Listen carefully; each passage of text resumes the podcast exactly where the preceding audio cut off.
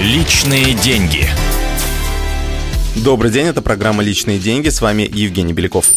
Неделя финансовой зарядки на радио «Комсомольская правда» завершается. В прошлой передаче мы узнали о том, как с наибольшей выгодой избавиться от ненужных вещей. А сегодня поговорим о пассивном доходе. Пассивный доход – это мечта большинства инвесторов. Только представьте, вы ничего не делаете, деньги работают за вас, вы только снимаете сливки и живете на проценты от вложенного капитала. Ну что ж, красиво жить не запретишь, особенно если ты рантье.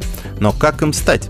Никакого волшебного совета здесь дать не получится. Чтобы получать проценты с капитала, надо сначала создать этот самый капитал. А первые шаги к нему начинаются с постановки целей. Четкий план облегчает жизнь. Итак, первое упражнение. Запишите на бумаге 10 финансовых целей, которые вы планируете достичь в ближайшие 5 лет. Можно с конкретными цифрами и даже картинками. Так вам будет легче представить, чего же вы на самом деле хотите в этой жизни. Но не сильно увлекайтесь. Конечно, в мечтах о вилле и яхте нет ничего плохого, но мыслить лучше рационально.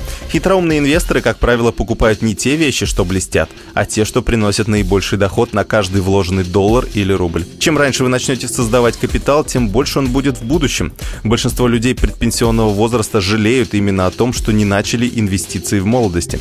Тогда к старости они бы имели очень существенный капитал. Как говорят эксперты, лучше держать деньги в разных финансовых инструментах. Проценты по вкладу, к примеру, это тоже пассивный доход, результат работы ваших денег. Еще примеры: сдача квартиры в аренду, дивиденды по акциям или купоны по облигациям. И помните, проигрывают не те, кто занимается инвестициями, а те, кто ими не занимается.